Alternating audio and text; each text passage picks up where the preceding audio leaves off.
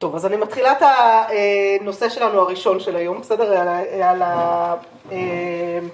על קריאת מגילה על ידי נשים, ואני בכוונה קוראת לזה קריאת מגילה על ידי נשים ולא קוראת לזה קריאת מגילה לנשים, כי קריאת מגילה לנשים זה נושא בפני עצמו למה צריך קריאת מגילה רק לנשים לבד, בסדר? למה לא לקרוא ביחד?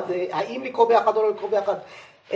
למה לא לקרוא ביחד? זה כבר עוד משהו שעוד שנייה נגיע, נדבר עליו, בסדר? יש לנו כאילו את הנושא של קריאת מגילה לנשים, ויש את הנושא של קריאת מגילה על ידי נשים, שאז עולה השאלה האם כשנשים קוראות, את מי הן מוציאות ידי חובה?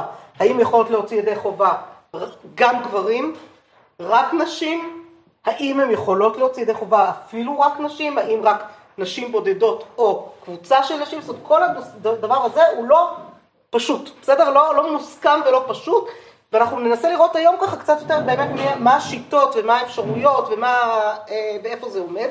אני מבינה שאתן פה בעזרת השם במדרשה קוראות לעצמכן, שזה פשוט מקסים, אני לא יודעת, מי מכם כבר יצא לה להיות בקריאה שאישה קוראת? כמה יצא להן כבר להיות? הייתי.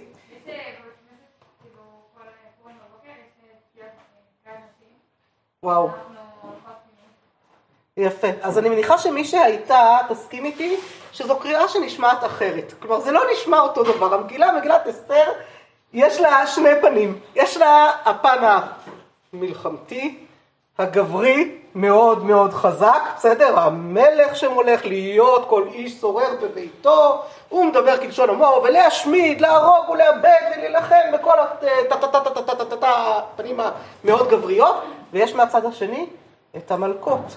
את הנשים שבתוך המגילה, זה מתחיל מוושתי, וושתי, צריך לזכור, יש את ושתי על פי הפשט, ושתי על פי הדרש, כן? ושתי על פי הדרש היא איומה ונוראה, חז"ל עשו ממנה מפלצת די רצינית, וכנראה בצדק, אני לא אומרת שלא, אבל צריך לזכור שאם מנטרלים רגע אחד את חז"ל, אז ושתי על פי הפשט היא דווקא דמות לא כל כך שלילית, כן? היא עושה משתי נשים, היא די צנועה בסך הכל, לא מוכנה להופיע בפני הגברים. כלומר, יש בה איזה דמות ככה דווקא מאוד אה, אה, נשית אה, פנימית כזאת, לא איזה רשעה גדולה, כן? כמו שחז"ל עשו ממנה. אה, אנחנו תמיד צוחקים בבית שליואל היה שנים חלום שאחת הבנות שלנו תסכים להתחפש לבשתי על פי הפשט, כי הוא חושב שהיא באמת דמות אה, רק על פי הפשט, לא יודעת איך עושים את זה על פי הפשט בדיוק, אבל אף אחת מהבנות לא שיתפה פעולה, אז לא הייתה לי ילדה שהתחפשה לבשתי עדיין, אני לא חושבת שגם תהיה. אבל באמת זו, דמות, ואסתר המלכה כמובן, כלומר עם כל מה שהיא עוברת, עם כל התהליך, עם כל הסיפור והכל, וכשנשים קוראות את המגילה, אני ממש שמתי לב שפתאום הצליל פשוט נשמע קצת אחרת. למרות שזה בטעמים ובמנגינה הרגילה, ואותם מילים ואותו דבר, משהו נשמע אחרת בסיפור. בסדר? וזה נורא מעניין לשמוע את זה בקולות אחרים. אז כאילו, מה מדגישים, מה אומרים, אז זה סתם ככה, במקום של החוויה גם, אני חושבת שזה מקום שהוא אחר, ואני חושבת שגם השותפות היא אחרת. כלומר, אני יכולה לספר לכם, על פורים אומרים, חברה שלי כתבה לא מזמן, שחג פורים הוא כמו גויאבה. או שמתים על זה, או ששונאים את זה, אחד מהשניים, אין, אין באמצע. אתם מכירות איזה הפרי הזה, נכון? זה, זה פרי שאו שאני לא יודעת, אני אלרגית לריח שלו אפילו, רק מתקרב אני בורחת, לא, לא, לא יכולה להיות על יד, על יד הזהו. אז פורים אני לא אלרגית עד כדי כך, אבל אני חייבת לומר ש... אני חושבת שכבר בפגישה הראשונה שלנו, גילינו שיואל זה החג שהוא הכי אוהב, ואני החג שהכי פחות אוהבת. אבל בכל זאת התחתנו. מה שאומר שאפשר, אבל זה באמת משהו שהוא עשרים ומשהו שנה, שאנחנו נשואים, ברוך השם. כל שנה הוא סיפור, בסדר? הוא סיפור כי באמת לי לא היה קל עם החג הזה המון המון המון שנים. הדבר שבאמת עזר לי איפשהו קצת להושיב אותו אצלי יותר במקום טוב, זה בקריאת המגילה. מאז שהתחלתי לקרוא את המגילה והצטרפתי ככה לקבוצה הזאת של הקורות והכל, משהו התיישב לי אחרת, כאילו התחלתי להתחבר קצת יותר, התחלתי יותר ככה להיות שם חלק מהדבר הזה, עדיין לא מהחגים האהובים עליי, צר לי, יש כאלה שאני מעדיפה יותר, אבל משהו שם מתיישב בצורה קצת שונה, ואני חושבת שבאמת לקריאה בהקשר הזה היה מקום מאוד מאוד חזק. זהו, לפני שאתם יושבות ללמוד, ואני אתן לכם קצת ללמוד לבד לפני שאנחנו נחזור ונלמד ביחד, אני אגיד עוד, סתם, אביא עוד סיפור אחד שאני חושבת שהוא חשוב להבין למה צריך בעצם שנשים יקראו אה, לעצמן, וזה יתקשר מאוד מאוד חזק לסוף השיעור, אבל תזכרו את הסיפור הזה כי זה סיפור שאני חושבת שהוא אה, משמעותי. גרנו לפני המון המון המון המון שנים באחד היישובים בבנימין, בכוונה לא אציין את שמו כרגע, ושם, כמקובל בהמון המון מקומות, היה קריאת מגילה לכולם, ולכל הנשים עם הילדים הקטנים שלא יכלו להגיע לקריאה לכולם, הייתה קריאת מגילה נוספת לנשים, שהיא תהיה שקטה ומהירה יותר וכולי, ושיוכלו לשמוע ולצאת ידי חובה. וה... וזהו, ותמיד היו מחלקים את הקוראים ביישוב, שיקראו חלק לגברים, חלק לנשים. והייתה שנה אחת, גרנו שם בסך הכל שנתיים. בשנה הראשונה, אני זוכרת שהלכתי לקריאה לנשים, מאיזושהי סיבה, לא זוכרת איזה קריאה זה היה, בערב, לא, בערב לא, לא הלכתי לקריאה הזאת אפילו, כי יואל התפלל בישיבה שהוא לימד בה, הקריאה שם לא נגמרה וחיכיתי לו עד אמצע הלילה שיבוא לקרוא לי את המגילה, אני אפילו לא זוכרת אם הוא היה מסוגל לקרוא לי אחרי הקריאה שם כי הוא היה גמור, אחרי צום, אחרי הכל, ונדמה לי שאפילו קראתי לעצמי והוא רק הקשיב ותיקן אותי במקומות ש... שאני לא אטעה. אבל משהו מהסוג הזה, יש לנו מגילת אסתר בבית, אז זה היה יחסית פשוט. על המגילות שלנו בבית אולי עוד נדבר. גם בהמשך. זהו, ובשנה, ולמחרת בבוקר הלכתי לקריאה לנשים, לא רציתי להטריח אותו שוב לקרוא לי, או שאני אקרא לעצמי, ולא ידעתי לקרוא את המגילה יותר מדי טוב בשלב הזה, וביקשתי ממנו ש... והלכתי לקריאה לנשים, ומשהו התפקשש שם עם הבעל קורא, לא יודעת מה, פשוט ביקשו מאחד הגברים לקרוא, הגבאי החליט שהוא יקרא, זה היה זוועה. עכשיו, אני לא ידעתי לקרוא את המגילה בטעמים כולה כמו, ש... כמו שצריך, אבל כן, אני מכירה את הטעמים, אני יודעת דקדוק, אני יודעת עברית ואני יודעת איך צריכה להישמע מגילת אסתר. למזלי ישבתי עם המגילה של יואל, אז יצאתי ידי חובה, כי אני יודעת לתקן את הקריאה, אבל אני לא יודעת איך מישהי יצא שם ידי חובה, כי הוא קרא פשוט בצורה בלתי אפשרית. וזה היה נורא מתסכל.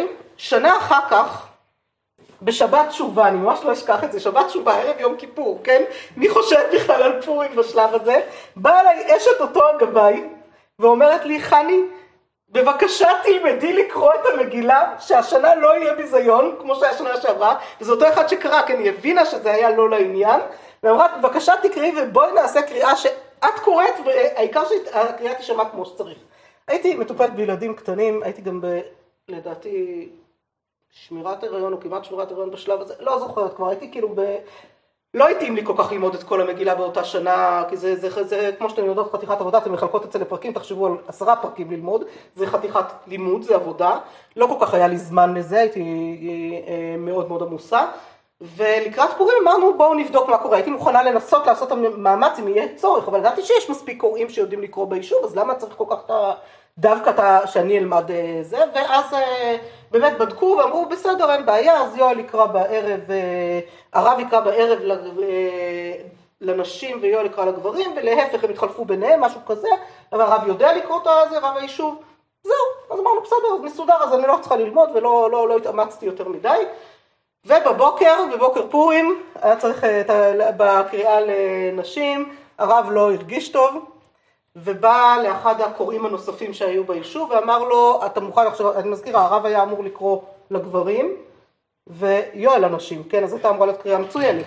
ואז אה, הוא בא ואמר לו, הרב לא הרגיש טוב, אז הוא בא לאחד הקוראים האחרים, אמר לו, אתה מוכן בבקשה להחליף אותי בקריאה לגברים בבוקר, כאילו קריאה לכולם, זה לא גברים, זה קריאה של בית הכנסת בבוקר, הוא אמר לו, אני לא חושב שאני יודע מספיק טוב, עכשיו הרב ידע שאנחנו כועסות על זה ששמו לנו קורא לא טוב שנה קודם, כן, הוא היה לגמרי בעניינים, והוא אמר, אני לא חושב שאני קורא מספיק טוב, אבל אנשים אני מוכן. ו... ועל זה באמת כעסתי אחר כך כשזה קרה.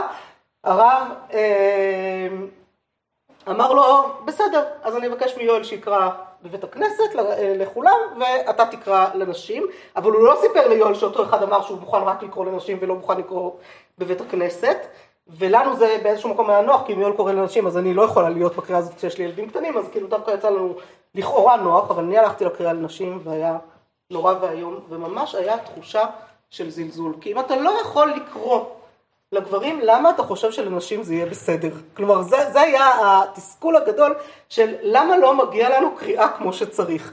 ומאותו אה, זמן ואילך כבר למדתי שאם אין אני למי לי, וצריך כנראה לעשות המאמץ וללמוד לקרוא את המגילה, וצריך שנשים יקראו לעצמן ולא יסמכו על אף אחד אחר, אלא פשוט יעשו את המאמץ הזה כמו שצריך, אבל ילמדו לקרוא כמו שצריך. זאת אומרת, זה אחד הדברים שאנחנו מאוד, מאוד מדגישות אותו תמיד. אם קוראים, אז לקרוא כמו שצריך, ולא, ולא לחפף. עכשיו זה נכון שכדי לצאת ידי חובה מספיק לא לטעות בעברית, בסדר? אבל לדקדק בעברית חייבים. הטעמים הם לא משהו שהוא חלק אינטגרלי, זאת אומרת הוא חלק אינטגרלי מהקריאה, אבל לא חלק שפוסל להלכה. אז אם מישהי שוכחת טעם זה לא נורא, וזה קורה גם לקוראים ותיקים מאוד שהם שוכחים טעמים, במגילה פחות, הם מתים עליה יותר מדי, אבל, אבל, אבל כן, יש גם קוראים שמפספסים בטעמים, בסדר? וזה נכון שהטעמים הם מפסקים, והם חשובים, ולכן כדאי מאוד מאוד מאוד ללמוד אותם היטב ולהקפיד עליהם, אבל אם מישהי פספסה טעם זה לא נורא. אם מישהי קראה לא נכון את העברית, במיוחד במקום שמשנה משמעות, שם זו בעיה, בסדר? אז זה כאילו לדעת אה, ככלל. ולכן מצד אחד לא להילחץ וללמוד כמו שצריך מצד אחד, מצד שני לא להילחץ אם פתאום משהו בטעמים ככה פתאום הולך לאיבוד. טוב מאוד שתהיה מישהי שיודעת טעמים, שתעמוד על יד הקוראות ותראה לפי הצורך, אם צריך פתאום, כי, כי מה שקורה כשמפספסים, אז פתאום אפשר לפספס בגדול, כלומר לשכוח ואז, ואז אם מחזירים אותך לשם אז זה חוזר לגמרי, וזה קורה כאילו, תשמעו בקריאת התורה, אם יוצא לכם להתפלל בבית כנסת בשבת בבוקר ולשמוע קריאת התורה, תשמעו בקריאת התורה, זה קורה הרבה פעמים, שהבנק קורא פתאום מתחיל כזה אה, קצת לג'עג'ע עם הטעמים, ומישהו ככה מחזיר אותו, ואז הוא חוזר לתלם לגמרי והכל מסתדר, כי, כי צריך את התזכורת הזאת פתאום. יש כאלה שמסמנים, יש כל מיני דרכים, אה, זה, לסמן זה אומנות בפני עצמה שצריך ללמוד אותה, אז זה מן הסתם לא תעשו, אבל מישהי שיודעת טעמים שתעמוד ליד ותזכיר, זה יכול מאוד מאוד להכיר. עד כאן על הסיפורים, בסדר? אנחנו מתחילות ככה לצלול עכשיו ממש לעומק המקורות. ומה שאני רוצה שנעשה זה ככה, יש לכם, אתם רואות בדפים, דף אחד ותחילת אה, דף שתיים, עם כל מחיצים וכל מיני כאלה, עד הכותרת של חיוב נשים בקריאת ושמיעת המגילה, הכותרת הגדולה של אף הן היו באותו הנס.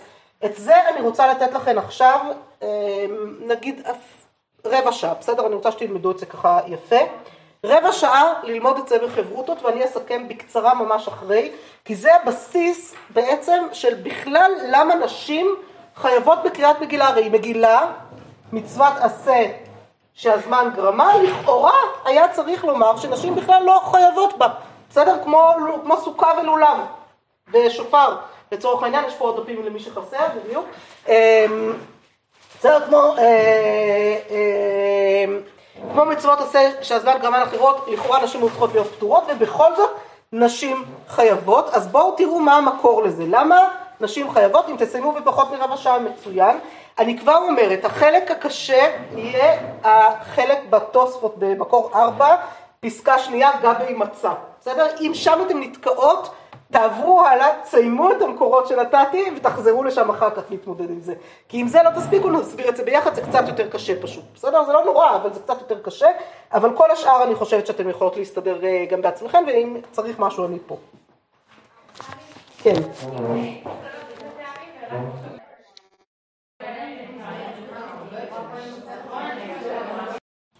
כמו שראיתם במקורות, קודם כל רבי יהושע בן לוי היה לו שיטה, בסדר? שיטה שחוזרת על עצמה בכמה מקומות בש"ס, בכמה בהקשרים של כמה חגים שונים, שבכולם הוא מחייב נשים במצוות עשה שהזמן גרמה ששייכת לחג.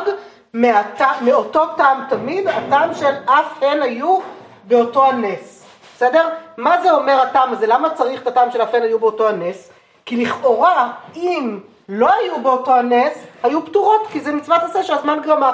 בסדר? ככה בחנוכה, ככה בארבע כוסות בפסח, וככה בקריאת מגילה. בסדר? שלושה חגים שבהם הייתה, אה, הייתה שותפות של אנשים בנס. ראיתם במקורות מה הייתה השותפות הזאת, בסדר? באיזה מידה. תסכימו איתי שהכי הכי חזק זה פורים בהקשר הזה, כלומר הסיפור על יהודית הוא סיפור יפה, אבל הוא סיפור מעבר, כן? הוא לא עיקר הנס של אה, חנוכה לכאורה, יהודית התחילה אותו, כן? היא אפשרה אותו על, על פי הסיפור, אבל זה לא שהיא אה, עשתה את הנס, בסוף אה, החשמונאים שנלחמו, הם נראה לי שהצליחו לנצח, הם נגד רבים וכולי וכולי, ותיאור המקדש וכולי וכולי, כל זה היה עשייה שנשים כנראה היו קצת פחות שייכות בה. בסדר, הם היו חלק מזה, והן היו גם בכלל הגזרה, כלומר הגזרה הרוחנית המסוכנת של חנוכה הייתה שם. בפסח אותו דבר, זאת אומרת, נשים היו בתוך בכלל הגזרה, אבל להגיד שעיקר הנס נעשה על ידן, עיקר הנס נעשה על ידי הקדוש ברוך הוא, כן? כי בפסח אף אחד לא היה באמת שותף, זה משהו שהוא לגמרי התערותא דלעילא. כן, הקדוש ברוך הוא מנחית ניסים שם בקצב, ועיקר הנס לא נעשה דווקא על, יד, על ידי נשים, אבל הנשים אנחנו רואות שהיה להן חלק חשוב בדחיפה, במאחורי הקלעים. בפורים אפשר לומר שהשותפות של אסתר היא יותר חזקה, אבל תשימו לב, גם בפורים השותפות של אסתר היא קצת נסתרת, קצת מאחורי הקלעים, דווקא בדרך היותה אישה, כן, דווקא בגלל שהיא אישה, דרך היותה אישה, עם כל ההחפצה גם שיש בזה, כן, עם כל הבעיות שיש בזה סביב, אה, אה, שוב, מושגים של ימינו, מי מדבר בכלל במושגים כאלה בימי אחשוורוש, אבל אנחנו היום, כשאנחנו לוקחות את זה ומסתכלות על זה, אנחנו רואות, וואו, מה, מה הולך פה, כן, איך אה, משתמשים בה כאישה, אבל בסוף היא מנצלת את זה, ודווקא בדרכה הנשית היא מצליחה להביא את הנס, כן, היא מצליחה לבטל את הגזרה דווקא דרך זה ולא בדרכים הרגילות הגבריות, כן? אחר כך מתאפשר הניצחון, הרי הסוף הטוב של הסיפור הוא כשהיהודים עוזרים אומץ להילחם, זה אסתר יכלה עד מחרתיים לנסות להתחנן, לבקש וכולי, אבל אחרי שכתב אשר נכתב בשם המלך ונחתם טבעת המלך אין להשיב, אז צריך להוציא כתב אחר שמאפשר את התעוזה והמלחמה. וזה, צריך בשביל זה גם תעוזה ומלחמה של היהודים שיצליחו לנצח וכולי וכולי, בסדר, שנפל פחדם עליהם, יש כאן הרבה התערבויות גם מלמעלה, גם מלמטה, גם בכל הדרכים, אבל ברור שפורים הוא בוודאי משהו שהשותפות הנשית בו היא בולטת מאוד, היא מאוד ברורה, מאוד בולטת, היא לא צריך מדרשים בשביל זה, בסדר? זה בפשט הפסוקים נמצא שם, וזה ככה סתם מעניין לשים לב, ואולי גם בגלל זה זה כל כך חזק החיוב הזה, בסדר? החיוב הזה של הנשים בקריאה, ובאמת אנחנו רואות שיש כאן בעצם שתי אופציות לפירוש. רבי יהושע בן לוי אומר, למה הן חייבות שאף הן היו באותו הנס. את הביטוי אף הן היו באותו הנס, אפשר לפרש גם הן היו באותו הנס, כלומר הן שותפות שוות, נכון? היה גזירה לגברים, גזירה לנשים, אותה גזירה בדיוק, וכולם נכללו בגזירה, ואפשר לפרש, ויש מי שרוצים לפרש ככה, שהאף הם, הגם הזה מראה על תפלות לאנשים, כלומר שהעיקר של הנס קרה לגברים, הם נלחמו בסופו של דבר, והאף הן, כן, גם הנשים הרוויחו מזה, בסדר? הן היו שותפות תפלות, הן היו שותפות בדרגה שתיים, דרגה, אה, קצת להורדת דרגה, בסדר? לקחת את דברי הרשב"ם שמופיעים בתוספות, מי היה הרשב"ם? מה זה? הרשב"ם נכד של רש"י, בסדר? הרשב"ם נכד של רש"י, פשטן גדול, הוא הרבה אה, מפרש על פי הפשט, יש לו פירוש על התורה, פירוש קצר, יפה אה, ומאוד מאוד אה, על פי הפשט, בדרך כלל הולך, בסדר? אז הרשב"ם מנכדי רש"י, התוספות, בעלי התוספות הם הרי כל מיני כאלה שחיו בדורות שאנחנו נלמד עליהם ממש אוטוטו, אבל עוד יש לנו טיפה לפני שנגיע אליהם, אבל בעלי התוספות, שני דורות בערך אחרי הרש"י ואילך, בסדר? כל מיני חכמים באשכנז וצרפת שהוסיפו תוספות אחרי אה, הפירוש של רש"י וחלקם נכדיו, בסדר? הם מביאים את אחד מנכדיו בציטוט שלהם, בסדר? אז מביאים לנו, מה זה? כן, כן, כן, פחות או יותר בתקופה, התוספות זה פשוט קובץ של המון דברים. כן, כן, בוודאי, אדרבה, הם יכולים להתווכח עוד יותר בקלות, כן? תמיד אומרים שהרי הבעיה של רש"י, עם אה, פירוש, הפירוש של התוספות, התוספות המון פעמים אה, חולקים על רש"י, למרות שהם נכדיו וכולי, הם הרבה פעמים אה, מקשים עליו, בסדר? חולקים עליו, מקשים עליו, ואז תמיד אומרים שהבעיה הבעיה של רש"י, שהוא אין לו זכות המענה, כן? אין לו את זכות התגובה, כי מה לעשות הוא כבר לא היה בחיים. הוא לא יכול להשיב להם, כי בטוח, ות, ותמיד האתגר שלנו בלימוד תוספות, כשהם חולקים ומקשים על רש"י, זה לחשוב מה רש"י היה יכול לענות להם. בסדר? זה תמיד, זה האתגר היפה בלימוד תוספות. לימוד תוספות זה בכלל דבר שהוא נפלא, בסדר? זה, אבל זה לשיעורי עיון. אמ, בכל מקרה, התוספות פה מביא לנו בפירוש הראשון בהתחלה פירש רשב"ם, שעיקר הנס היה על ידן. כשאנחנו אומרים עיקר הנס היה על ידן, בוודאי לגבי אסתר, כן? אז כאן ברור שאי אפשר לומר תפלות. כאן ברור שזה חייב להיות שוות ואולי אפילו יותר משוות, יותר, שזה אין העיקר, בסדר? זה, זה ממש הבדל גדול מבחינת איך קוראים את ה... אז כאן אמרנו אפשר לקרוא שווה, אפשר לקרוא פחות, וכאן חייבים לומר עיקר, בסדר? זה, זה, זה העיקר או שווה, כלומר זה, זה הבדל גדול מבחינת המשוואה של... זה למה בכלל חשוב לעשות את המשוואה הזאת? אז את המשוואה הזאת חשוב כי כשנגיע עכשיו למי מוציא את מי, השאלה היא מה דרגת החיוב. בסדר? האם דרגת החיוב היא דרגה שווה, או היא דרגה פחותה, בסדר? כי אם הדרגה תהיה פחותה, אז ברור שנשים לא יכולות להוציא גברים. אם דרגת החיוב היא שווה, או אפילו עיקרית, אז ודאי שנשים יכולות להוציא גברים.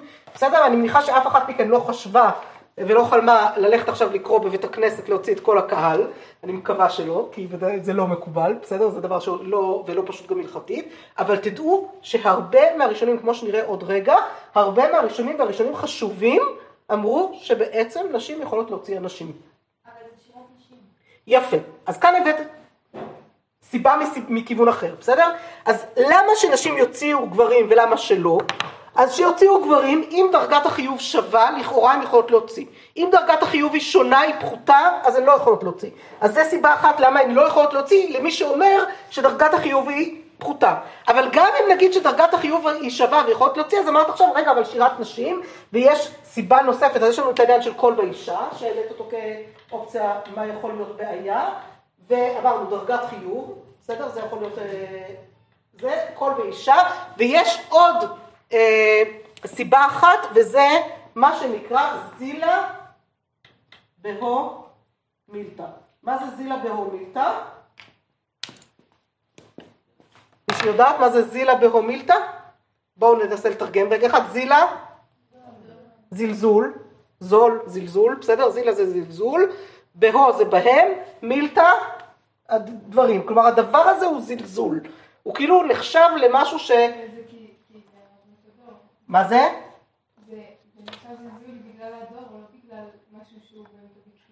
יפה, אז בעיקרון, לכאורה את צודקת, כלומר יש מצב שאת צודקת, כי בימינו להגיד זילה באומילתא יהיה יותר קשה כשנשים נמצאות אה, בראש בית המשפט העליון, אז כאילו, איך אנחנו יכולים להגיד זילה באומילתא על אישה שמוציאה אנשים? מה זה? יפה, אבל בעולם הקודש עדיין אנחנו לא נמצאות באותו מקום, בסדר? וכי גברים באמת הרבה, לומדים הרבה הרבה, יש להם את היכולת ללמוד יותר, זאת אומרת, אפילו היכולת האובייקטיבית, כן? תחשבו שכמה נשים יכולות להספיק ללמוד הרבה. מה זה?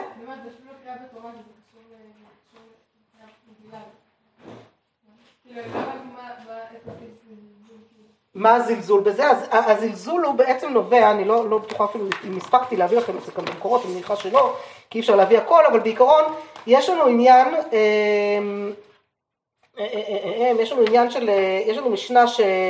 אמ, שאישה לא תקרא, שאישה יכולה להוציא גבר בקריאה של דברים מסוימים שהדרגת חיוב יותר דרגת חיוב, אבל תהי לו מהרה. בסדר? זה לשון חז"ל במשניות.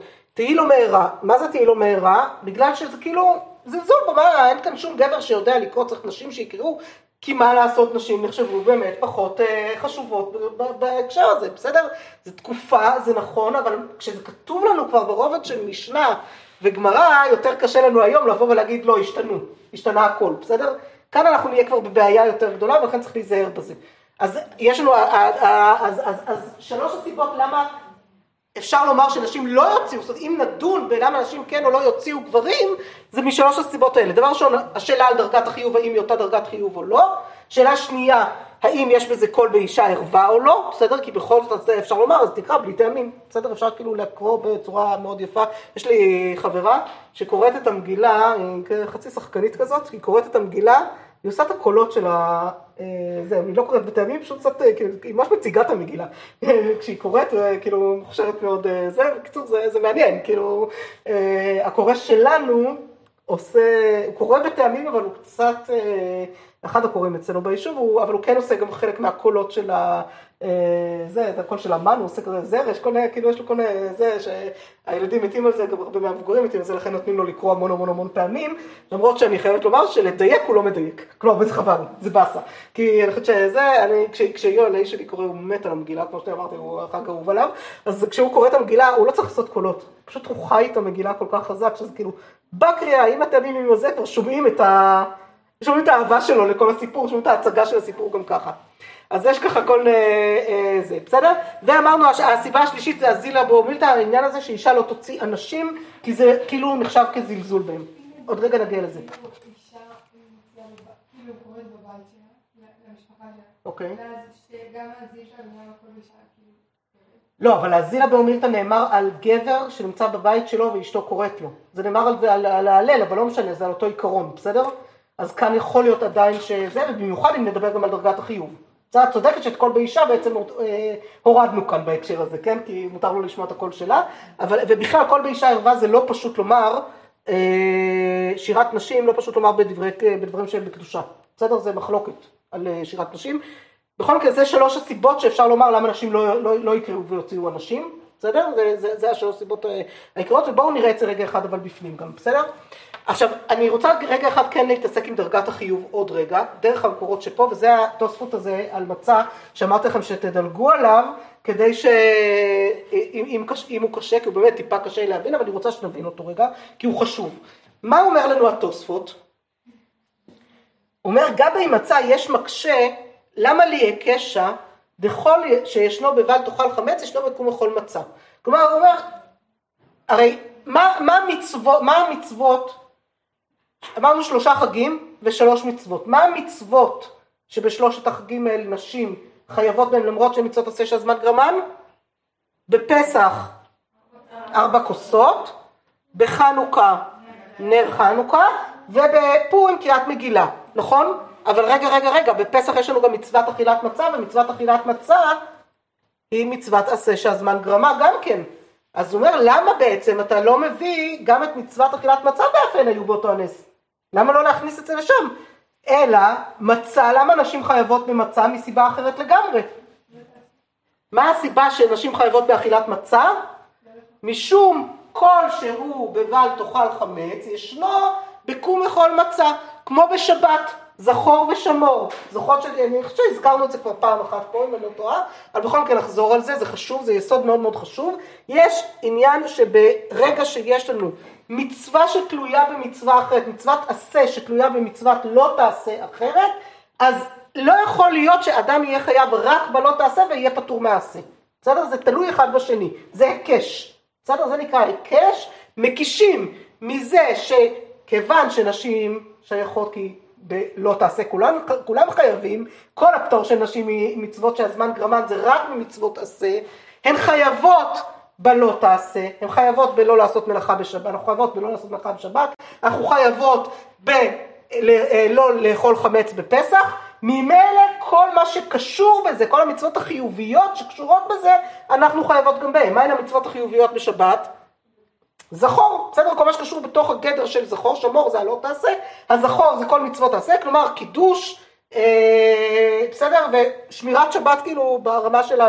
לא, לא בלא תעשה, אלא ברמה של עשה, זה בעיקר קידוש והבדלה, בסדר? אז בזה נשים חייבות, למה חייבות? מצוות עשה שהזמן גרמה, כיוון שזה קשור ללא תעשה, בסדר? זה, זה מוקש ללא תעשה, אותו דבר גם בפסח, במצה, גם כן, כיוון שאנחנו, המצה היא החיוב של אה, לא תעשה שלה לא לאכול חמץ, ממילא אנחנו חייבות בזה מצד ההיקש. אז הוא אומר, למה אני צריך להגיע להיקש? טיפוקלי מטעם שהן היו באותו הנס. אתה יכול היית להגיד, במקום לעשות את ההיקש הזה, במקום להגיע ללימוד בדרך של ההיקש הזה, בואו נגיד את זה דרך אף הן היו באותו הנס, הרי זה מאוד מובן, בסדר? למה לא להגיע לזה ככה?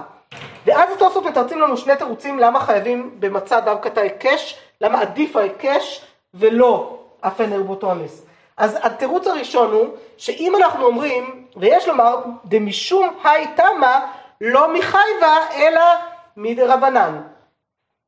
אילאו מהיקש, כלומר היקש מביא אותי לדרגת חיוב דאורייתא. בסדר? אנחנו חייבות באכילת מצה דאורייתא בגלל שהיקש זו דרך לימוד שהיא דאורייתא. בסדר? היא מכניסה אותנו לגדר של דאורייתא. אף הן היו באותו נס, רבי יהושע בן לוי, זה דרבנן. זה ודאי דרגת חיוב דרבנן. בסדר, אז אם היינו את המצע לומדים רק מאף הן היו באותו הנס, אז דרגת החיוב שלנו הייתה מדרבנן, ואז היה לזה השלכות, כי תמיד דרבנן הוא יותר קל מדאורייתא. כיוון שרוצים להכניס אותנו לאותה דרגת חיוב בדיוק של דאורייתא, ממילא אה, חייבים אה, מדאורייתא. והסיבה השנייה היא, זה מה שכתבתי לכם פה, להוציא מגזירה שווה של אה, אה, ט"ו של סוכות, כלומר היינו יכולים לומר שכמו שבסוכות שהוא חל בט"ו נשים פטורות ממצוות סוכה כי היא מצוות עשה של הזמן גמר, ככה לגבי מצה. ברגע שאני עושה היקש, היקש יותר חזק מהגזרה השווה שהיינו יכולים לעשות, וממילא נשים חייבות. בסדר? אז זה שני התירוצים בתוספות שהוא מביא, למה צריך דווקא את ההיקש, למה כל זה חשוב לנו, בשביל מה אני מתעכבת על כל זה, חוץ מזה שזה יפה ללמוד תוספות, וטוב ללמוד תוספות, להכיר את המונחים, את המושגים ולהבין כמה זה מורכב, בסדר? כמה הדברים האלה, כאילו, כמה הם צריכים להיות מאוד מאוד מדויקים, הרבה מתמטיקה יש בזה. אני זוכרת שכשלמדתי עם... אה, הרבנית שלומית, סבתא של רעות בן נשמת, סליחה שאני מזכירה אותו כל פעם, זה פשוט היה כאילו לימוד באמת חשוב, אז עשינו תרשימי זרימה על כל החומר, ומה נתנו לנו תרשימי הזרימה האלה? דיוק. כי כשתרשים זרימה משהו בו לא מסתדר, אה, אי אפשר לפספס. כלומר, ברגע שאת עושה תרשים ומשהו לא יושב בצד, בצלע הנכונה, פספסת שם, פספסת בגדול, את מבינה שלא הבנת טקסט, תחזרי חזרה, תחזרי, תחזרי ללמוד, תנסו את זה, זה עובד. מי שוויזואלית, מי שלא, בלי זיכרון חזותי לא יעזור לה. כן. היקש זה אומר שאני מקיש מזה לזה, אני אה, אה, לוקח, אה, לומד מזה, כאילו משווה אותם לאותו דבר. גזירה שווה זה אני גוזר מתוך משהו למשהו. זה פשוט שני סוגי לימוד שיש להם,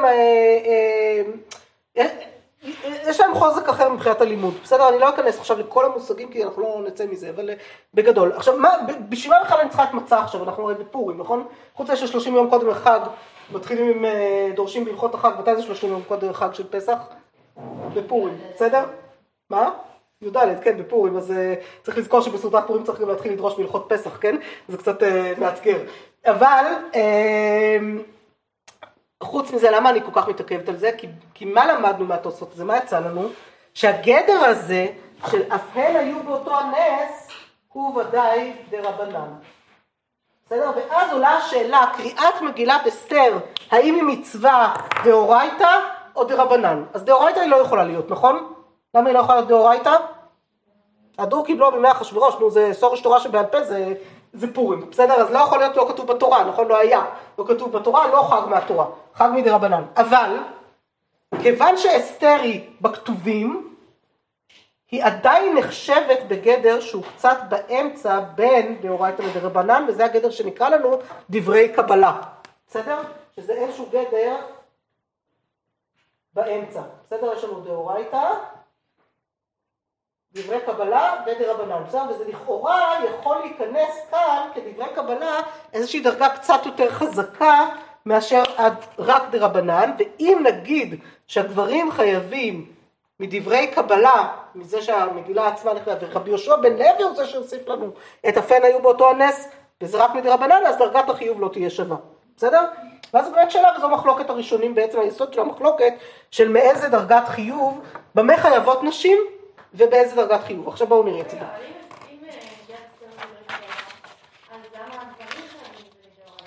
לא מדאורייתא, מדברי קבלה. בכל מקרה לא מדאורייתא. אין דאורייתא במגילת אסתר, בסדר? זה לא חג מהתורה.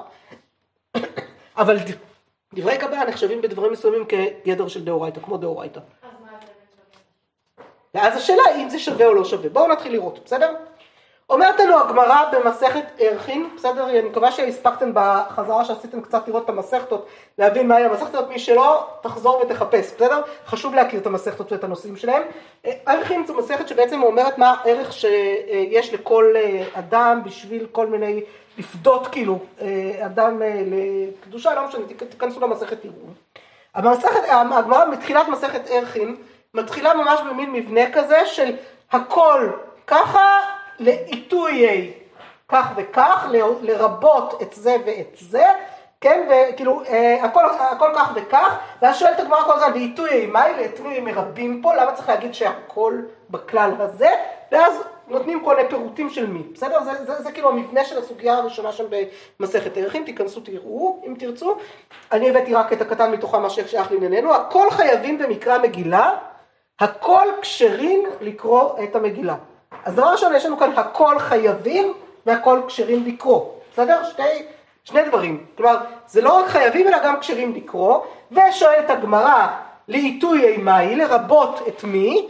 ואומרת הגמרא, לעיתויי נשים, לרבות את הנשים. וחדר רבי יהושע בן לוי, דאמר רבי יהושע בן לוי, נשים חייבות במקרא מגילה, שאף הן היו באותו הנס. לכאורה, הדברים הכי פשוטים. איך אפשר בכלל להתווכח אחרי שיש לנו גמרא כל כך מובהקת, נכון? מה הגמרא אומרת פה? הכל חייבים, הכל כשרים לקרות, לעיתוי, לרבות את מי? את הנשים. גמרנו, לכאורה, נשים יכולות להוציא, הן באותה דרגת חיוב. מה פתאום יש בכלל מחלוקת אחר כך על דרגת החיוב, נכון? לכאורה דברים מאוד מאוד מאוד פשוטים, נכון? ובכל זאת אמרתי לכם שיש מחלוקת על דרגת חיוב, אז כנראה שיש סיבה. הסיבה היא כי יש לנו גם תוספתא וירושלמי, ואתם זוכרות שכבר למדנו, וזה מה שנחמד שאני יכולה קצת לעשות חזרות עכשיו גם, שכבר למדנו שתוספתא, מקור תנאי, בסדר? והגמרא היא מקור אמוראי, אז אנחנו ככה קצת כבר מתחילים קצת להסתבך, והירושלמי והבבלי עומדים בערך באותו אחד מול השני, אלא שהתוספתא הזאת היא בכל זאת תוספתא, היא לא משנה, בסדר? מקור תנאי שהוא תוספת, הוא ברייתא, הוא סוג של ברייתא, הוא תוספת או משהו מהסוג הזה, החוזק שלו הוא בכל זאת פחות חזק מהמשנה. אם זה היה כתוב במשנה, אי אפשר היה להתווכח, בסדר? הגמרא לא יכלה לכתוב את מה שהיא כתבה. עובדה שהגמרא כותבת את מה שהיא כותבת. הגמרא היא על גבי המשניות. בסדר? הגמרא היא על גבי המשניות, והיא מביאה בתוכה ברייתות. הברייתות תמיד טיפה פחות מהמשנה מבחינת החוזק שלהם. בסדר? התוספת טיפה פחות מהמשנה, לא נחשבת באותו דרגה של אה, חוזקה, והגמרא לא יכלה להביא בערך כן את מה שהיא הביאה, אם התוספת הייתה נחשבת כל כך חזקה. בסדר? זאת אומרת, בעצם זה שהגמרא מביאה את זה, זאת שאלה לתוספתא. בסדר? איך, איך, איך יכול להיות שהיא הביאה את זה כשהייתה התוספתא לפניה?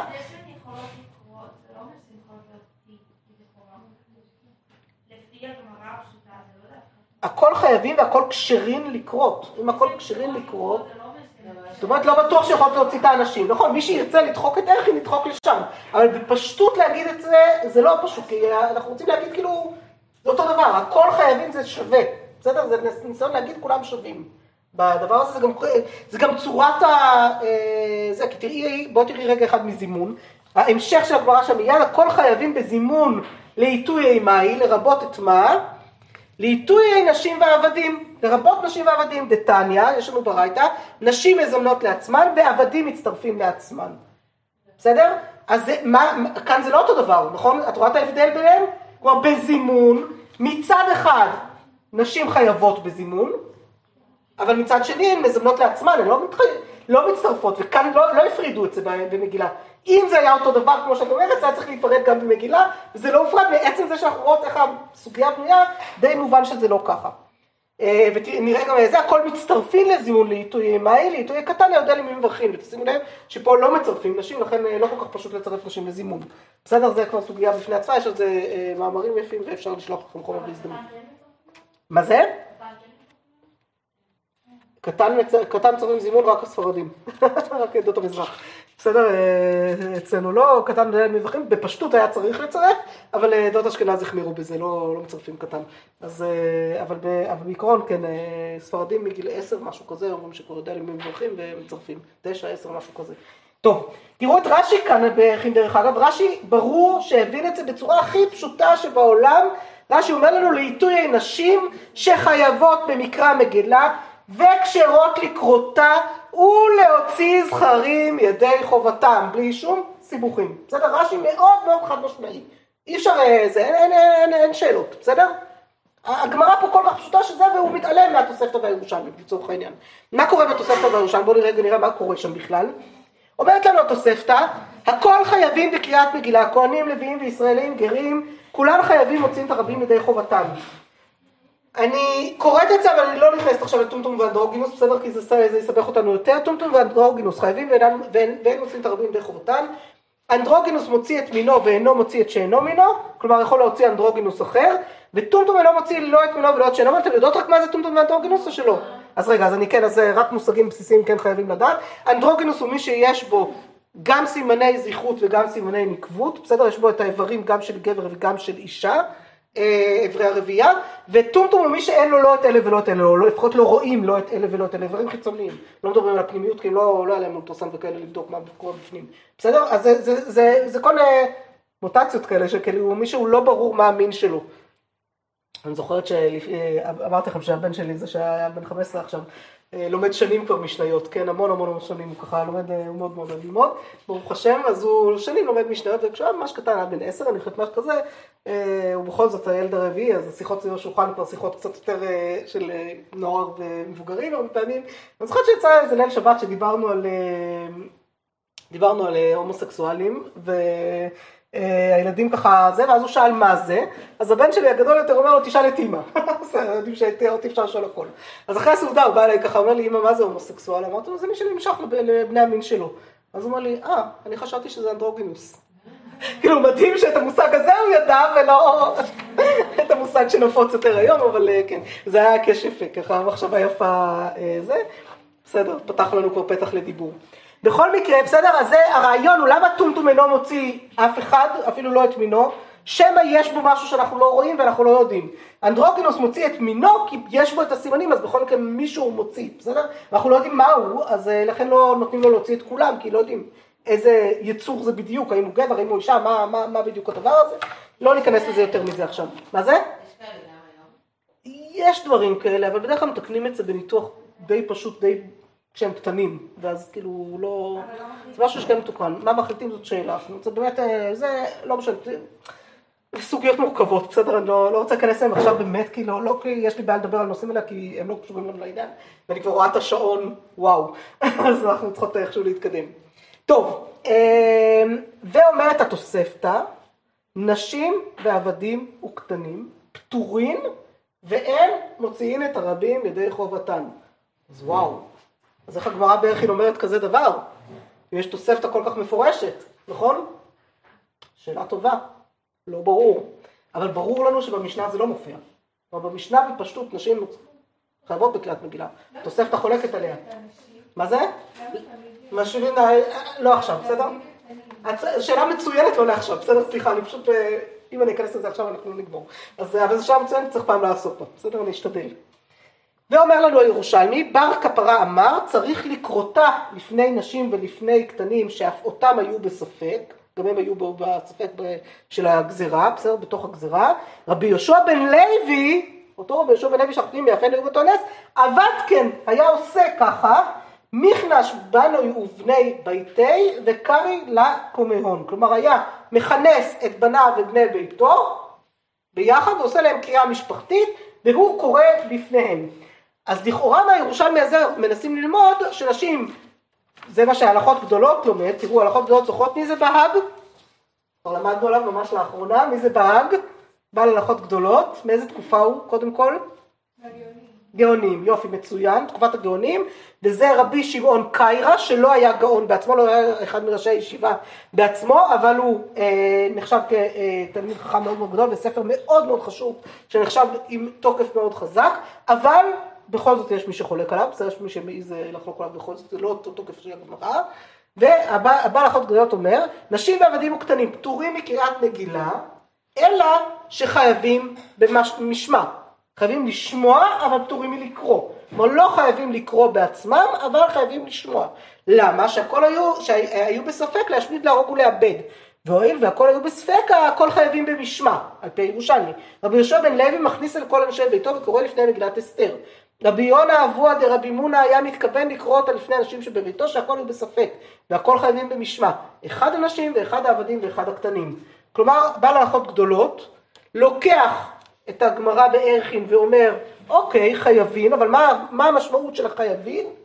לא חייבים לקרוא, חייבים לשמוע. כלומר, הוא בעצם מנסה לשנות את החיוב. החיוב של הגברים הוא לקרוא את המגילה, או לשמוע ממי שקורא, אה, כי ככה הוא מוציא אותו ידי חובה.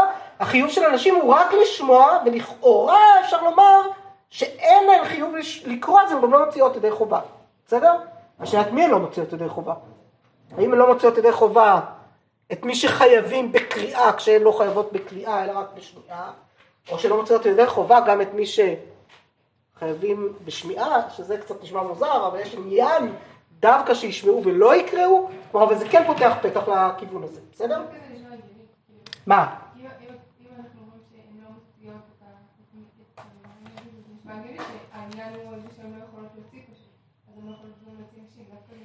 אלא אם כן דרגת החיוב שלהם היא אותה דרגת חיוב, הן חייבות באותו דבר, אז למה שלא יוציאו את עצמן? בכל מקרה השנייה היא אותה, כאילו...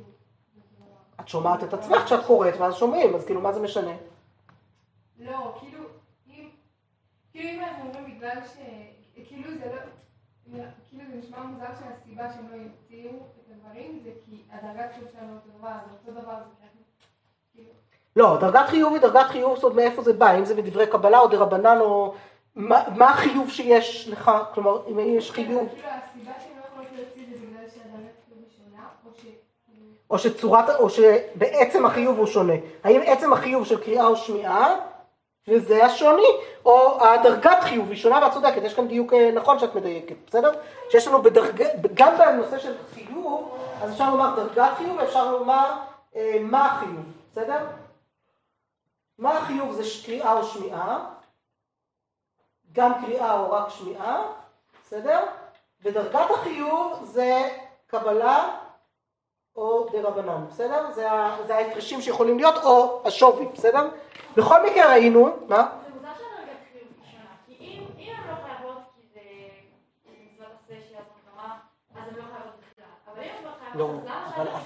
שונה,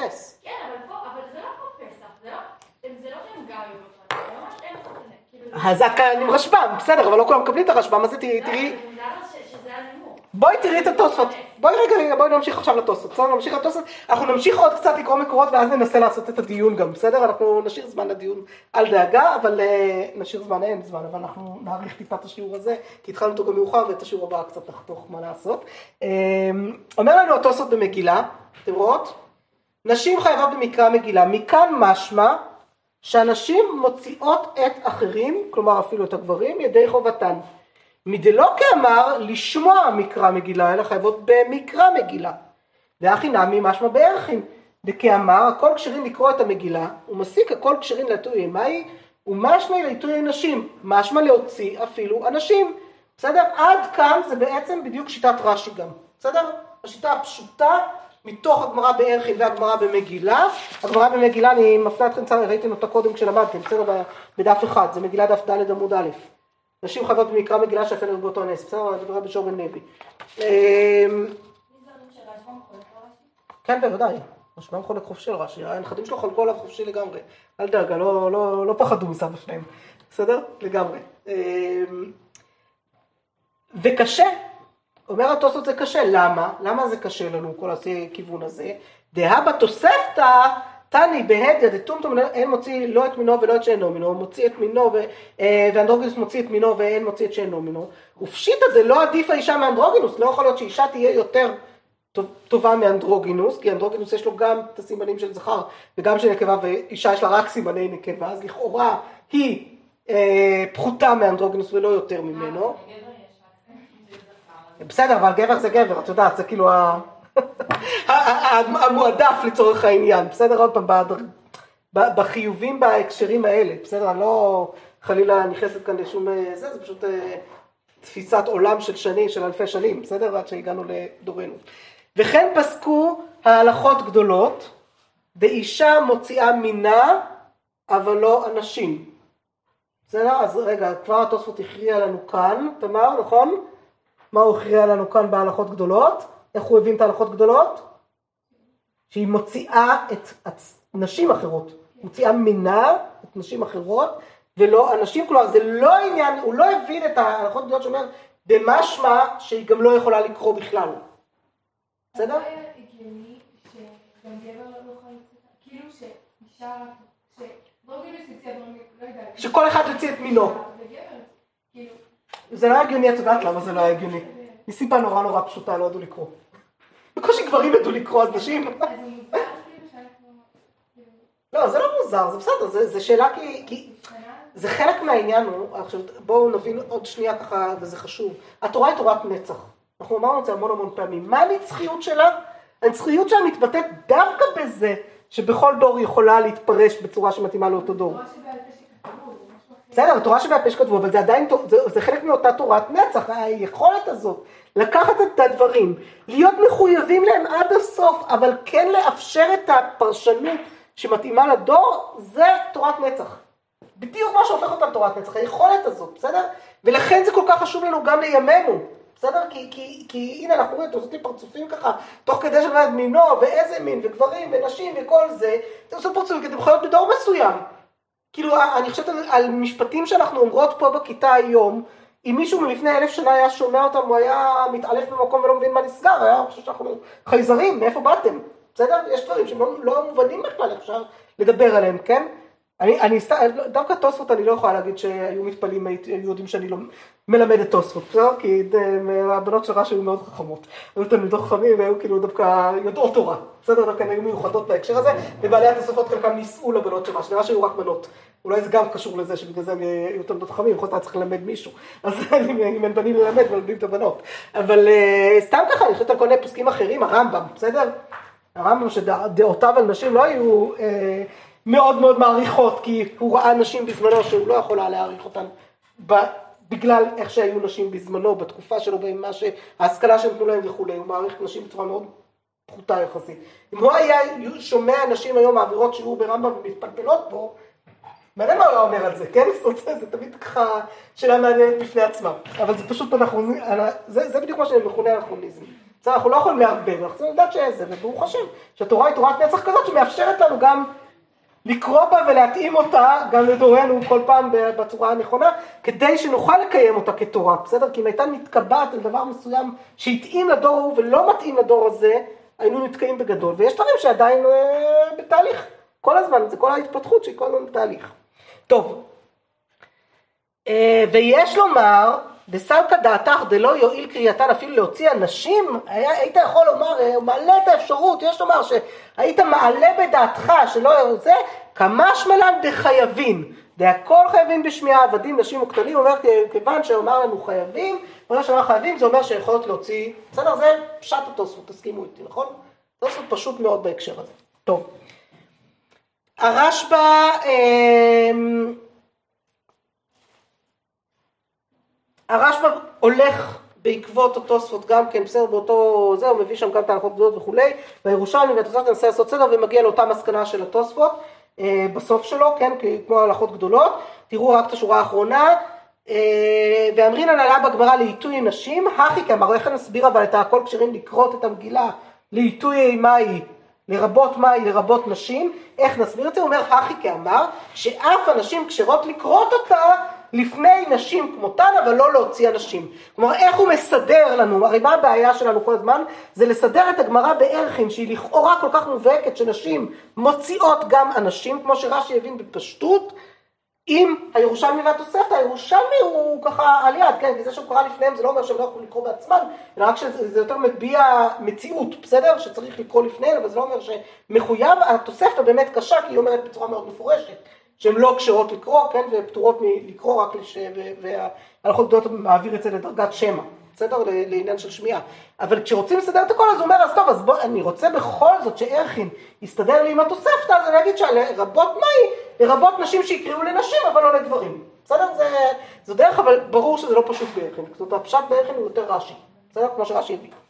מה אומר לנו הרמב"ם? מה פוסק בזה הרמב"ם? הרמב"ם אומר ככה, קריאת המגילה בזמנה הכל חייבים במגילה. ואמרינן לעיתוי נשים, וכדי רבי יהושע בן לוי, דאמר נשים חייבות במקרא מגילה, לא משמע מגילה, למרות שהוא הכיר את ההלכות הגדולות, שאף הן היו באותו הנס. בסדר? אז הוא בוחר להביא לנו את הדברים האלה. לכאורה נראה די פשוט שהרמב"ם, מה הוא פוסק? יכולות ל... להוציא את מי? את עצמן בוודאי, אבל חוץ מאת עצמן? גם אנשים. לכאורה יכולות להוציא גם נשים, אה, וככה באמת, אה, סליחה וואי, קראתי את המגיד משנה לפני הרמב"ם, קריאת המגילה בזמנה מצד לסיים דברי סופרים, והדברים ידועים שהיא תקנת נביאים, והכל חייבים בקריאתה, אנשים ונשים וגרים ועבדים שוחרים וחכים תקנתנים לקרותה, ועל זה מסביר לנו המגיד משנה שהכל חייבים במגילה לקרות אותה, אה, זה, כלומר, המגיד משנה שהוא פרשן שמפרש את הרמב"ם חשוב מאוד מהראשונים, בעצם אומר לנו בצורה מאוד מפורשת, הרמב"ם חושב שנשים יכולות להוציא אנשים בדיוק כמו רש"י, בסדר? אותה שיטה של רש"י. אה, גם בראש אה, יכול להשתמע ככה, בסדר? אני מדלגת רגע הלאה, כי אנחנו כבר ממש ככה עם זמן קצר, ובואו נראה את הבית יוסף, הבית יוסף, רבי יוסף קארו, בסדר? פירוש על הטור, עוד נדבר עליו בהרחבה בהמשך. אומר ומה, שכ... מה שכתב בטור, ופרש רש"י שמוציא אותם לאנשים ידי חובתן, בריש ערכין כתב כן. אהד כאמרינא נתן כל כשרים לקרוא את המגילה, תנא להטוי אמי להטוי נשים, וטעמו משום בעיקר הנס היה על ידי אישה. כלומר הוא בעצם קושר גם את הטעם של הרשב"ם לסיבה למה נשים יכולות להוציא אנשים לדעת הרש"י? בגלל שאף שעיקר הנס נעשה על ידן, וכתב הרב המגיד שכן נראה שהוא דעת הרמב"ם, בסדר? מה הוא פסק בשולחן ערוך עוד רגע נראה. אמ, עוד רגע נראה, תראו, אבל מצד שני, התוספות בסוכה, בסדר? מביא לנו פתאום, מכניס לנו פתאום את הסיפור הזה, של הזילה באור מילתא, בסדר? משום דרבים, שנייה רגע, משום דרבים, אה, זילה באור מילתא, דהרי מגילה דנשים חייבות בה, ופרש בהאג דאין נשים מוציאות את הרבים ידי חובתן במגילה. כלומר בעצם התוספות אומר למה אני חושש לבהאג הזה? הטעם שאני חושש לבהאג הזה הוא לא מצד דרגת החיוב, מה זה? בעל הלכות גדולות, בהאג בעל הלכות גדולות, רבי שמעון קיירא, אה, חכם בבלי, מתקופת הגאונים. מה?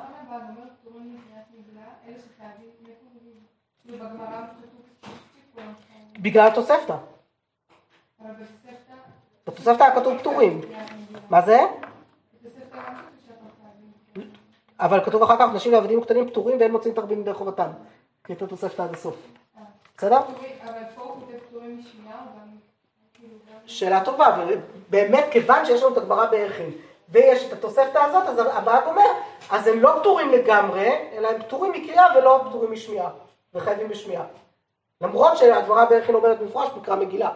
בסדר? זה כאילו משהו כאן, אה, זה ניסיון לסדר את הדברים, אבל זה לא להגיד שזה פשוט, כן? אז למה דברים האלה יכולים, אה, כאילו?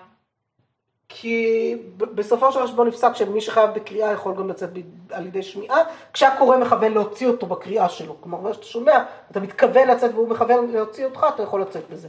בסדר? אבל זו עוד שאלה טובה, זה יפה, גם כן נכון. אז למה בעצם נשים לא קוראות, נגיד, את ה- את הפרשה? בקריאת התורה, זה, זו סוגיה בפני עצמה. בסדר, הנושא של קריאת התורה ונשים, סוגיה בפני עצמה, אני לא רוצה, בעיקרון הכל עולים למניין שבעה, אף- גם נשים ועבדים וקטנים, בסדר? גם קטן וגם אישה, עבד בעצם לא בטוחה, אבל נשים וקטנים בוודאי. ו... אבל נשים לא יעלו מפני כבוד הציבור, אז יש כאן סוגיה של כבוד הציבור, סוגיה בפני עצמה, והזילה באומילתא הוא קצת קשור בזה גם כן, בסדר? הנושא של כבוד הציבור. אבל אפשר לקרוא. נשים שיקראו לנשים, אז זה בעיה שזה עניין של עשרה. זאת הקריאה צריכה להיעשות בעשרה, ועשרה זה רק גברים. אז אין, צריך את המניין. אפשר לקרוא אם, לא, אם, לא, אם לא אומרים דברים שבקדושה, כלומר בלי ברכות קריאת התורה ובלי ברכו, בסדר? אבל זו סוגיה, עוד פעם, סוגיה שצריך להיכנס אליה, אני לא רוצה להיכנס אליה עכשיו, כי זה, היא קשורה באמת במידה מסוימת, אבל היא, הסוגיה של קריאת מגילה של נשים לנשים הרבה יותר פשוטה, מאשר הסוגיה של קריאת התורה של נשים לנשים, בסדר? זה, זה, זה, זה, זה, זה נמצא במקום אחר, כי, כי הצד, עוד פעם, דרגת החיוב גם קשורה בזה. האם קריאת התורה היא, היא עניין ציבורי או עניין של חובת כל יחיד ויחיד? יש בזה סוגיות שונות, אני לא רוצה להיכנס לזה עכשיו, בסדר? פשוט, זה מספיק. לצערי, הייתי שמחה, אבל אי אפשר הכל. אמרתי לכם, כל מה שאני מביאה לכם פה זה תמצית, יש עוד הרבה, בסדר? יכולתי להביא עוד המון מקורות, אני ממש ככה חתכתי בבשר החי כי לא הייתה ברירה, כן? כי ידעתי שגם ככה אנחנו כבר אה, לא מספיקות, אז, אה, אבל בכל זאת חשוב שנספיק.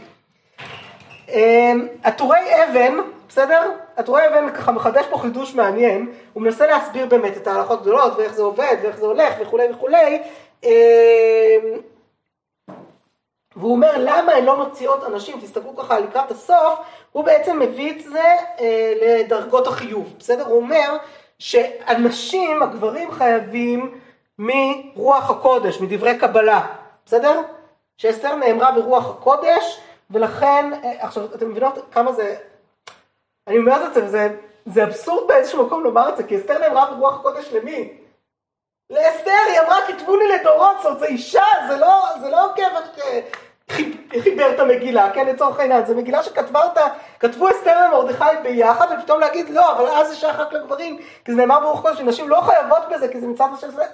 משהו כאן מסתבך כל הזמן, ולכן הפירוש הזה של עיקר הנס נעשה על ידינו הוא חזק, לכן זה כל כך חשוב, בסדר? כאילו, כל כך הגיוני להגיד את זה באיזשהו מקום, כי אנחנו מדברות על פורים, אבל מה נעשה? בכל זאת, זה אז הוא מנסה לומר, והנשים חייבות רק מצד, אף הן היו באותו הנס מדרגת רבנן, ולכן הן לא יכולות להוציא, בסדר? אבל הן כן יכולות כמובן לעיתוי הנשים, עטיה דהיינו להוציא נשים דחבתיו ולא אנשים, בסדר? נשים כמותן ולא אנשים. הקורבן נתנאל זה כבר באמת סיפור, בסדר? הקורבן נתנאל הוא בעצם אחרון, בסדר? אחד מהאחרונים, כתבתי, כתבתי לכם בצד קצת מי הם, כל אחד מאלה, והוא הראשון שבעצם מנסה לומר משהו אחר. מה הוא מנסה לומר? הוא אומר שיש עניין שנשים דווקא ישמעו ולא יוציאו רבות. זאת אומרת, הן יכולות להוציא את עצמן, כן, או אחת יחידה, אבל לא רבות. בסדר? מה הוא אומר? מה שכתבו התוספות בסוכה, משום דרבים זילה בהומילתא, דהרי המגילה דנשים חייבות בה, ופרש בהג דהי נשים מוציאות את הרבים ידי חובתן במגילה.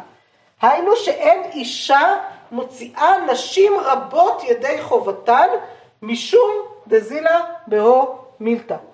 אבל להוציא אנשים בלאו הכי אין מוציאים, אפילו אישה לאיש אחד, כי דרגת החיוב היא שונה. בסדר? אז הקורבן תעלה הוא בעצם הראשון שהעלה בדעתו את האפשרות, שיכול להיות שנשים לא יוכלו להוציא נשים רבות. למה? מאיזה טעם? דזילה בהומילתא, והוא תולה את זה בתוספות בסוכה, שלכאורה התוספות היה מאוד מפורש, שנשים ודאי יכולות להוציא נשים אחרות, כן? כי ניקח אה, לא את התוספות בסוכה, ניקח את התוספות השני שראינו, אז שם זה היה ממש מפורש. בסדר? אז הקורבן תענה זה תמוה. בהחלט תמוה וזה גם דעת יחיד. אלא מה? מה הבעיה שלנו באיזשהו מקום? כנגד זה, עכשיו אני מייצגת את כל אה, דעת השמרנים שאומרים שנשים לא יקראו במגילה לנשים רבות, בסדר? חוץ מהניסיון להכניס אותנו לאיזשהו מקום שאישה דווקא יש עניין שתשמע ולא תהיה אקטיבית אלא פסיבית וכל מיני דברים כאלה. זה בא, זה בא מהמקומות האלה, זאת אומרת תפיסות העולם שעומדות מאחורי האמירות האלה הן בוודאי תפיסות העולם האלה, בסדר? שיש אנשים שעדיין נמצאים בין היום, בסדר? אנחנו עדיין בדור של בירור, כן? אני, ברור שזה הולך יותר ויותר למקומות ש... נראה לי שבדור שלכם כבר כמעט אף אחד לא מקבל את זה, גם בין הגברים, בסדר? גם, גם הבנים, אני חושבת שכבר פחות יכולים לקבל את התפיסות האלה, אבל רבנים מבוגרים יותר, שכאילו שייכים דור שניים אחורה, שלושה דורות אחורה אפילו, יש דורות היום זה מתחלף מהר מדי, כן?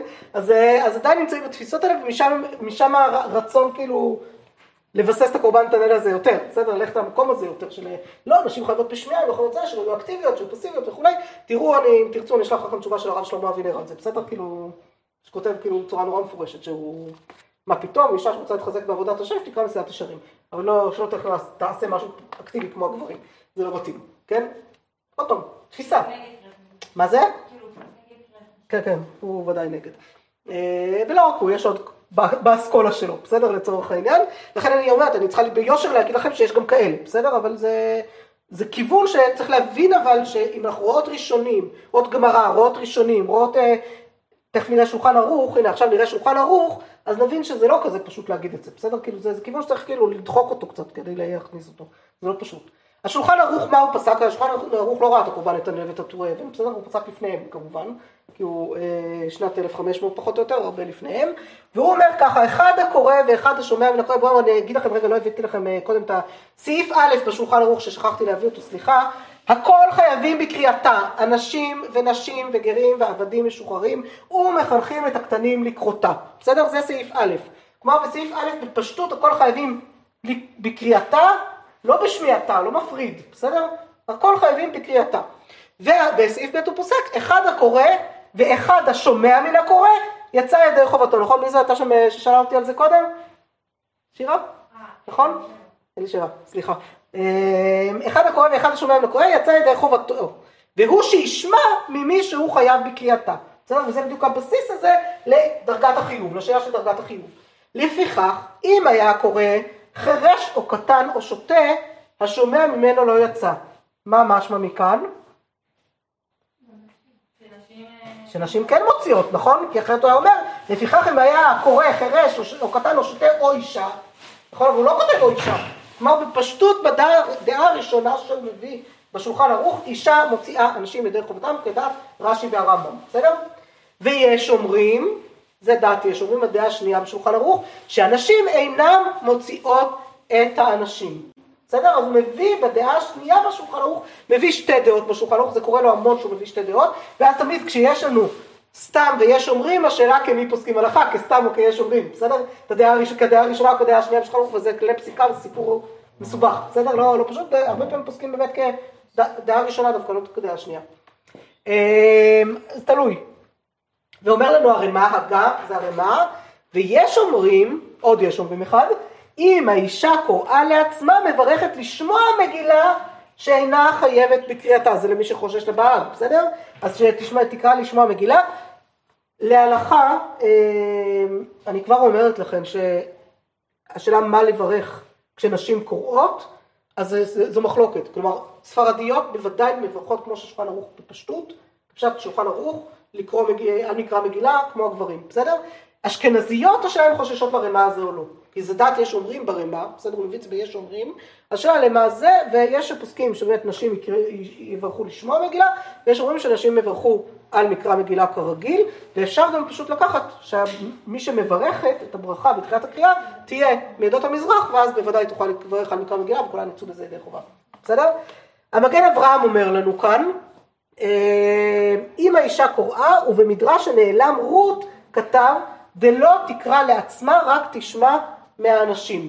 כלומר בעצם כאן הוא מביא איזשהו מדרש נעלם שלא כל כך מוכר ולא כל כך ידוע, עוד פעם איזה מקור הרבה פחות חמור מבחינת אה, איך שהם מתייחסים אליו, מקור מדרשי בכלל, שאומר שצריך שאישה אה, רק תשמע, דווקא תשמע מאיש ולא תקרא אפילו לעצמה, בסדר? המשנה ברורה מצד אחד לא לקח את המגן אברהם הזה עד הסוף, מצד שני הוא כן ככה קצת יותר מנסה לצמצם את האפשרות, תראו, ויש אומרים שאנשים אינם מוציאות וכולי, וזה לא דומה לדרך חנוכה דשנה היא מגילה דאבי כמו קריאת התורה, ופסולה מפני כבוד הציבור, ולכן אפילו ליחיד אינה מוציאה משום, משום לא פלוג. וגם דאפשר דאישה אינה חייבת בקריאה רק לשמוע, שאינה מחויבת בדבר לגבי איש, אבל הוא אומר אישה מוציאה את חברתה. אז לכאורה במשנה ברורה נראה שהוא אומר שלא תוציא את האנשים, לא תוציא גברים, אבל כן תוציא נשים. בשאר הציון, שזה תוספת שהוא הוסיף ככה, שהוא מסביר, אה, מביא מקורות נוספים, הוא פתאום שולח לקורבן נתנאל, הוא אומר, אבל לנשים רבות אין האישה מוציאן דזילה באו מילתא. בסדר? אז לכאורה נראה שהמשנה ברורה, וזה הבעיה שלנו, כי המשנה ברורה פוסק שהתקבל מאוד להלכה, בסדר? אז לכן, אלה שירצו להגיד שנשים לא יכולות להוציא נשים אחרות, יגידו, אבל המשנה ברורה והשאר הציון כתב את זה, אז איך אתם יכולים להגיד אחרת?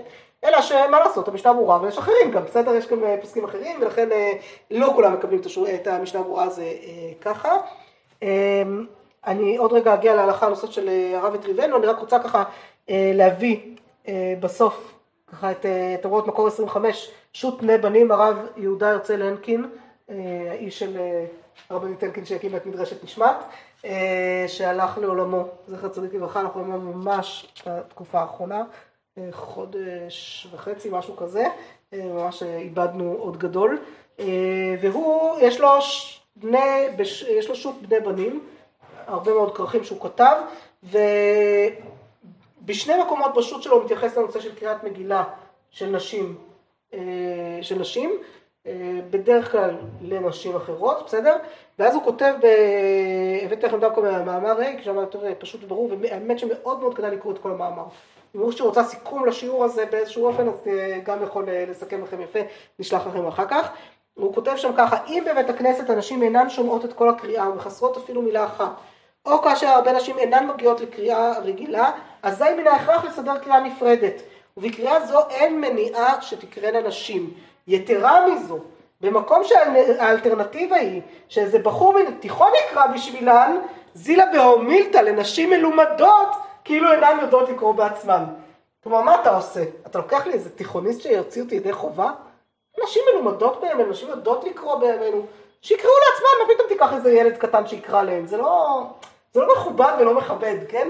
כבר הוא בעצם לקח את באומיתא, תראו איך הוא השתמש בזה יפה, אבל הוא לקח את הזילה באומיתא שחשש לו הקורבן נתנאל, טוב, בזמנו באמת נשים אולי לא ידעו לקרוא מספיק טוב, והיה חשש שיהיה זלזול בנשים, ואומר, בימינו, שנשים יודעות כל כך יפה לקרוא, אדרבה, הכבוד שלהן הוא שהן קוראות לעצמן, והזלזול הוא כשמביאים להם כל מיני קוראים צעירים מדי, או שלא יודעים לקרוא כמו שצריך וכולי, בסדר?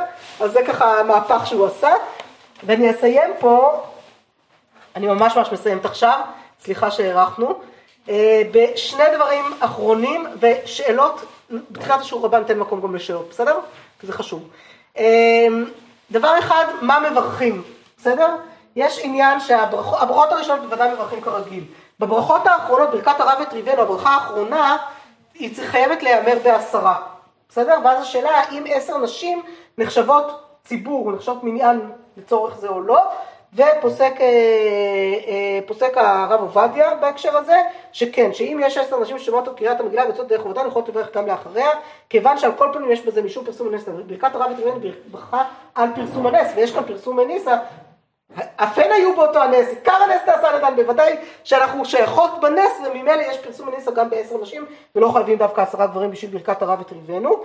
ואני מסיימת בעוד משהו ממש אה, חמוד וקטן לסוף, בסדר, זה סתם צימוק שפחות קשור לשיעור, אבל אה, אה, פרי מגדים יפה שכדאי להכיר.